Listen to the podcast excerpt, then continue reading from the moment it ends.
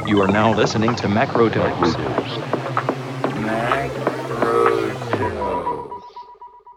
Hello, everyone, and welcome to this episode of Macrodose, your weekly fix of everything economics.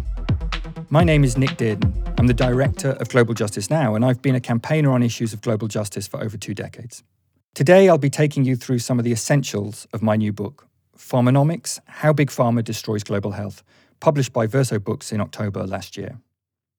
We'll be going on a deep dive through the history of the pharmaceutical industry, asking how it became the Leviathan it is today, why it has been able to assert its unchecked geopolitical influence across the world, and whether there is anything that can be done to loosen its grip on global health. As always, a big thank you to those of you who support Macrodose over at patreon.com. If you enjoy the show and have the means, do consider becoming a subscriber today. You can find all the show's latest content, including The Fix, Macrodose's monthly newsletter, and James's regular Q&A videos over at patreon.com forward slash macrodose. Last August, a beaming Joe Biden told a press conference, We've been fighting Big Pharma for a long time, a long time. We finally had enough votes, by a matter of one, to beat them. The US president had just announced that he would, in effect, push down the price the public pays for key medicines used to treat diabetes, blood cancer, and kidney disease, saving millions of Americans and the federal government a small fortune. Now, it's true that Biden was only doing what is common in most of Europe, where it's taken for granted that public authorities can negotiate the price of drugs they are buying. But this is big stuff in the US, a country where Big Pharma has had free rein to charge whatever the market will bear for life saving products for a long time. In response, the pharmaceutical giants have launched multiple legal actions across the country, even claiming Biden's negotiations contradict their supposed constitutional right to charge whatever they like for their products. So, what has happened to the cozy relationship that American politicians have had with an industry that, until recently, they regarded as key to both their physical and economic well being? And what will it mean for a Labour government in the UK where rapidly rising prices for branded medicines are already pushing the NHS to breaking point? To answer those two questions, let's start with a quick look at the history of the sector. The pharmaceutical industry is really a product of the post war period. The 1950s and 60s were a golden age for drug companies, where a series of breakthrough drugs, from antibiotics to antidepressants to vitamin supplements, transformed both our health and our relationship to medicines. The industry consolidated, developing powerful marketing campaigns which convinced us that medicines didn't have to just be used when we were very ill, but could play an important role in keeping us well. Prescriptions ballooned, as did the profits of the industry. But there was a problem. The more important these medicines became to our lives, the more we questioned the power of the corporations that produced them. In the late 1960s, with serious regulation being threatened in the US Congress and the British Parliament, Big Pharma went on the offensive. It created two winning arguments which have underlined the industry's power to this day. First, it said, yes, our medicines are expensive, but that's because they cost a lot to research. Damage our profits, and you will have no medicines. For its second argument, it told politicians we represent the cutting edge of scientific innovation. Damage us, and you damage your own economy and your standing in the world. Now, in the middle of the Cold War, when technological edge was everything, politicians bought it. They turned a blind eye as Big Pharma captured university departments, corrupted health professionals, and became major players in the already weak regulatory system. The pharma giants became incredibly powerful, and by the early 1990s, they used this power to fundamentally reinvent their industry, creating the template we've become familiar with in recent decades. To understand the dynamics that forged Big Pharma into what it is today, we can turn to Naomi Klein's No Logo, the seminal work for understanding the changes to capitalism which were taking place in the 1990s. In No Logo, Klein argues that corporations had actually come to see their brand as more important to their profits than their actual products. For instance, the power of the McDonald's brand is more important to the profits of McDonald's than the burgers it makes, which aren't much different to anyone else's burgers. Realizing this, companies like McDonald's went in search of ways to better protect their brand, even as they ruthlessly cut back on other parts of their business. Big Pharma was engaged in a similar push, except for the pharmaceutical companies, it wasn't brand that was central to their profitability, but another so called intangible asset, their intellectual property. Trademarks, trade secrets, and in particular, the patents that give them the exclusive right to produce certain drugs. Like other big businesses, in the 90s, pharma executives realized that what built their wealth was not really their factories, their staff, or even their research capacity per se, but precisely the right to monopolize knowledge which that intellectual property gave them. Regardless of whether the underlying medicines were even produced, intellectual property was an incredibly profitable commodity, open to being moved around to high profits or avoid regulation, or to being bought and sold on financial markets. So the key to cementing their power was making intellectual property sacrosanct. Throughout the 1990s, Big Pharma lobbied and funded US politicians, supported new laws, integrated itself into decision making, and fought court battles to set new legal precedents, giving the industry ever more rights to extend its patents and keep its data secret. But its greatest achievement was a new agreement at the recently formed World Trade Organization. TRIPS, or the Trade Related Aspects of Intellectual Property Rights Agreement, extended US style patent protection to the entire world. Now, before this, most countries could produce cheaper generic medicines fairly freely. Even in Britain, which had quite high intellectual property standards for the time, Harold Wilson's government overrode patents on antibiotics, which he believed Pfizer and others were profiteering from, and imported cheap generic antibiotics from Italy, where they didn't have the same patent laws. The TRIPS agreement made this kind of thing much harder, enforcing, in effect, monopoly protection everywhere. The impact on the global south was huge. To give just one example, by the early 2000s, as many as one in nine people were living with HIV in South Africa. While there were life saving drugs on the market, at $10,000 per patient, they were unaffordable to almost everyone in the country. The South African government proposed a new piece of legislation which could have let them import cheaper, generic HIV medicine to help halt the catastrophic spread of the virus. 39 corporations claimed this was akin to piracy and sued the government. Saving lives was clearly not what this industry was about. But what few people realized at the time was that these new rules, which hardwired an obsession with intellectual property into the pharmaceutical industry, were going to be bad for nearly all of us, because they would change the nature of the industry itself. In a previous age, for all big pharma may have profiteered, unethically pushed pills, corrupted medical professionals, and over medicalized us, it did, underneath all of that, actually invent and manufacture medicines. Now it was going to be different. Rather than inventing new medicines, Big Pharma could simply buy up research done by others.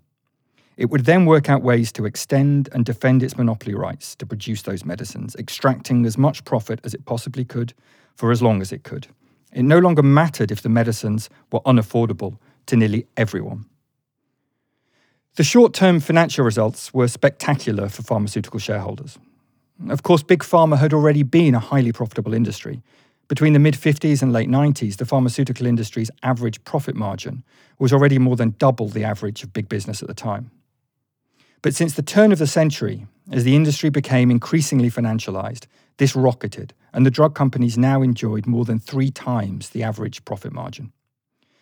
In the years between 2016 and 2020, just 14 top drug companies handed more than half a trillion dollars to their mostly very rich shareholders.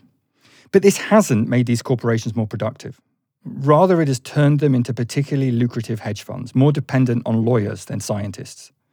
Today, Big Pharma invents very few genuinely breakthrough medicines. Most important medicines that are developed have public money, university departments, and small research companies to thank. And yet, the intellectual property model that has come to define Big Pharma allows them to buy up that knowledge and make life and death decisions on how much is produced, what is charged for it, and who can buy it. The fundamental problems with this intellectual property model were obvious to everyone during COVID 19. In the run up to the pandemic, Big Pharma had little interest in researching pathogens that might cause a major epidemic, or indeed in researching vaccines full stop. They simply didn't represent the sort of jackpot that, say, a new cancer drug could produce. Research into coronavirus had in fact been done, but with public money. And yet, when the pandemic struck, that research was effectively handed over to Big Pharma to actually get the vaccines out of the door and injected into arms. The result was massive inequality in who got those vaccines and who didn't, as corporations like Pfizer and Moderna limited global supply by refusing to share the know how with anyone else. Pfizer even attempted to hold the US administration to ransom, by trying to charge the government an eye popping $100 a dose on a vaccine that costs somewhere between $1.20 and $6.70 to produce. One former US official accused them of war profiteering, while another complained it's not even their vaccine. But these problems were not an aberration. They're hardwired into the pharma system. The same dynamics rendered drugs like Humira, a treatment for Crohn's disease and rheumatoid arthritis, completely unaffordable to almost everyone. Humira wasn't invented by drug giant AbbVie, but that company bought the rights to produce it. After spending money finding ways to extend the company's monopoly, they jacked up the price by 470%. In the US, Humira costs around $77,000 for a year's supply. Even in Europe, these sort of prices mean that new drugs are often rationed.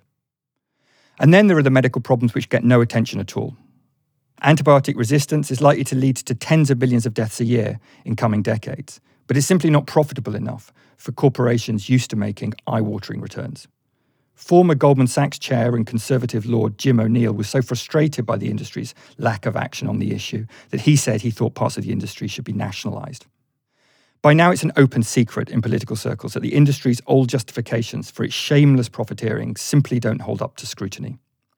But with Biden at long last trying to tackle stratospheric drug prices, could we be about to witness a sea change? Whilst it may be true that the changes the Biden administration are making emerge from specific US political considerations, such as the fear of another right wing populist in the White House and the increased power of the left within the Democrat Party, these changes are also a response to an industry which is failing all around the world at the most fundamental level. Even in countries like Britain, where patients are protected from big pharma's prices, the cost to the NHS is astronomical. In 2020, the price of medicines in the NHS increased to nearly £20 billion. If we also want to produce useful medicines and ensure that they are available to all who need them, we need to transform this industry. There is now widespread acceptance in political circles that the age of hyperglobalization is over. Trickle down economics has failed, and there is a reassertion of the role of the state, intervention, and planning. For Biden, the changes he is proposing to drug pricing are a small part of a wider economic transformation, particularly aimed at green transition. In Britain, Labour has bought into the idea that some state intervention may be necessary. It has said it will boost research funding, which it will indeed need to if we want to develop important medicines. But it doesn't seem to have grasped that you need to do more than throw cash at the private sector. So, what's needed? First, to transform the economy, the cash invested in medicine development needs to have strict public interest conditions applied.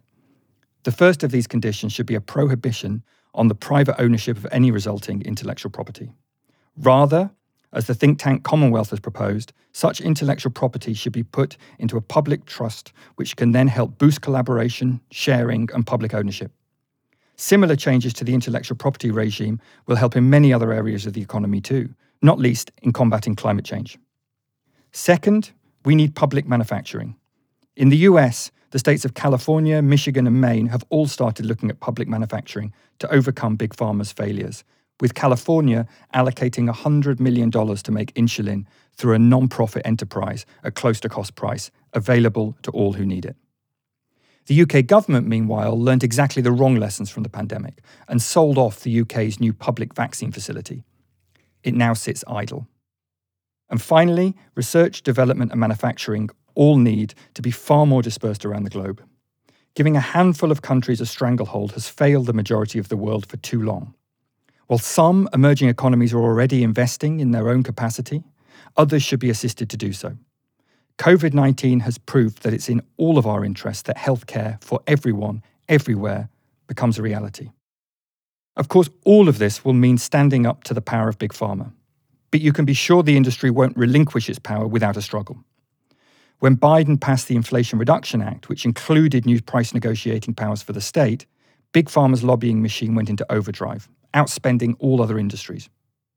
A leading senator said pharma companies had thrown everything but the kitchen sink against the measure. A representative of big pharma lobbyists sent a chilling message to members of Congress saying that if they had voted for the bill, they would not get a free pass, and warning that, quote, few associations have all the tools of modern political advocacy at their disposal in the way pharma does. Now, Joe Biden is no revolutionary, but he has recognized that big pharma is fundamentally broken, and its power must be disputed if it's to have any hope of appearing to create even a moderately fairer society. Such a step has opened the way for Big Pharma's stranglehold on medicines and healthcare around the world to be challenged. It provides an opportunity for governments and movements everywhere to reshape the way we make our drugs. This battle won't be easy, but there is really no other way of developing and distributing the medicines the world will need in the decades to come. Thank you for listening to today's show. Macrodose is a Planet B production. If you enjoyed the show and you'd recommend it to friends, please consider leaving us a rating and review wherever you get your podcasts. You can find all our episodes, including our bonus interview content, on our Patreon at patreon.com slash macrodose.